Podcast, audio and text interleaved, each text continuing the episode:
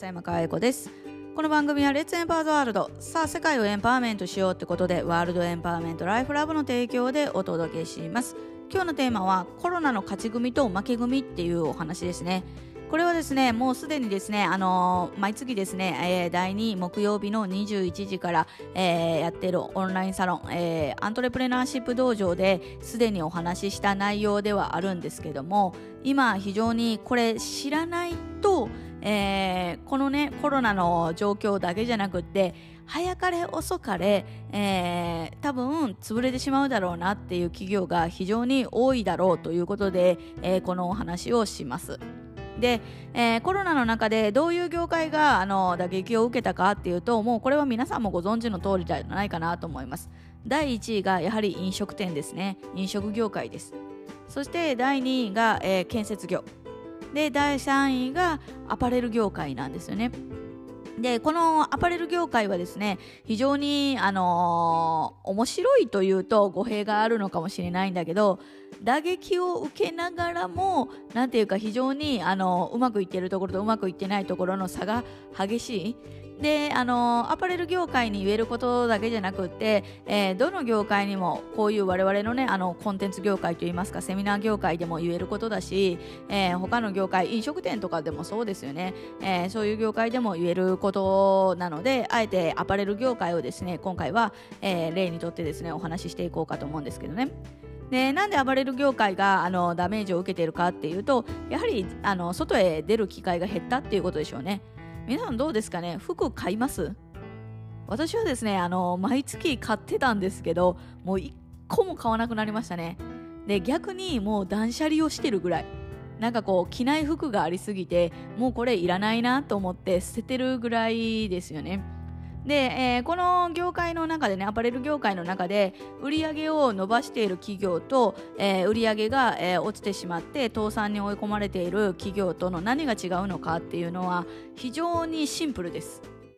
集客の方法ですね。お客様を集める方法が大きく違ったっていうことです。じゃあ大打撃を受けている、えー、企業とか、えー、負け組とあえて言わせていただきますけども負け組の多くがやってたことは何かっていうとやはり百貨店とかモールとか大型の商業施設に入ってしまって集客を自分でやってなかったところですね。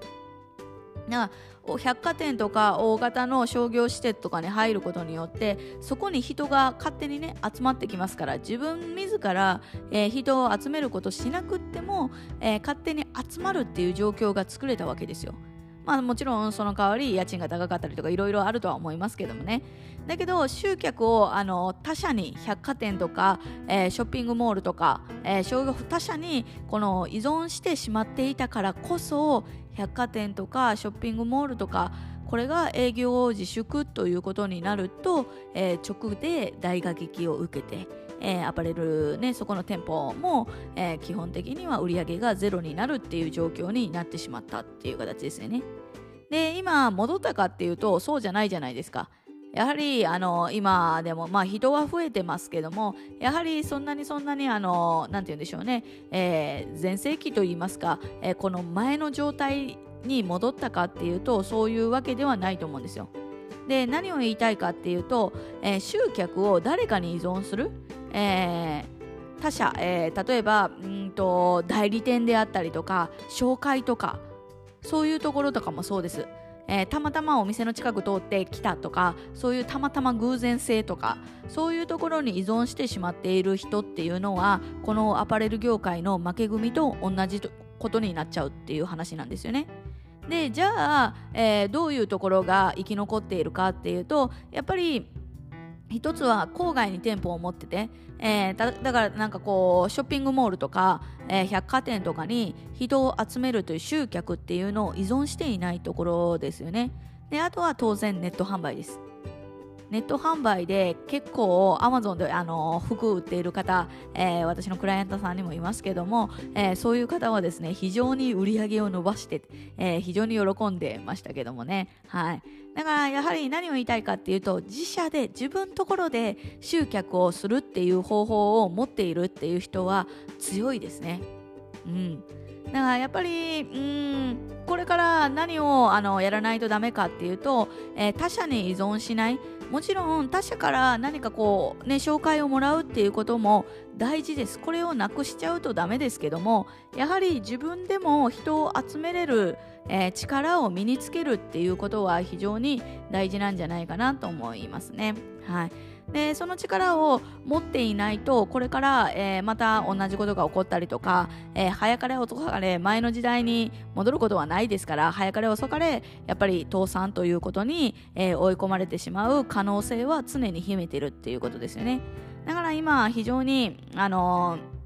D2C ですよね。 direct to consumer って言って、えー、間を挟まない。だから自ら自分でお客様のところに直接物を届けるっていうね、えー、そういうのが、えー、やはりあの D2C という言葉がブームになるブームというか、えーね、それに取り組むっていうねあの企業が多く、えー、なっているのは非常にあの時代の流れをね、えー、見れば当然のことかなと思ってます、えー、私もですねあの今商品開発をやってるものがありますけどもそれも直接 D2C で届けるっていうね集客を他人に頼らないっていう、えー、方法を取るというところでね、えー、方向性を持ってあの流れを決めてるっていう形になりますのでやはりそこをどう自分で集客をしていくのか、えー人を頼らずに集客をするための力をつけるにはどうしたらいいのかっていう考えを、えー、そういう視点を持ってもらうといいかなと思います。でこういう話をですね、えー、いち早くですねあの聞きたいっていう方はですねアントレプレナーシップ道場で、えー、常にですね最新のあのお話をしてますのでぜひ興味ある方はアントレプレナーシップ道場に、えーぜひご参加いただければと思っております。えー、参加方法はですね、ポッドキャストで聞いている方は、えー、ポッドキャストのね、ウェブサイトのところに、あのー、クリックしたら、えー、アントレプレナーシップ道場のページ見ることができますし、LINE からですね、このポッドキャストを聞いていただいている方は、LINE の、えー、左下のボタンのところに、えー、アントレプレナーシップ道場のボタンを用意させていただいてますので、そちらの方からアクセスしてください。ということで、えー、今日はコロナの勝ち組と負け組というお話をさせていただきました。今日も笑顔100倍でいってらっしゃい。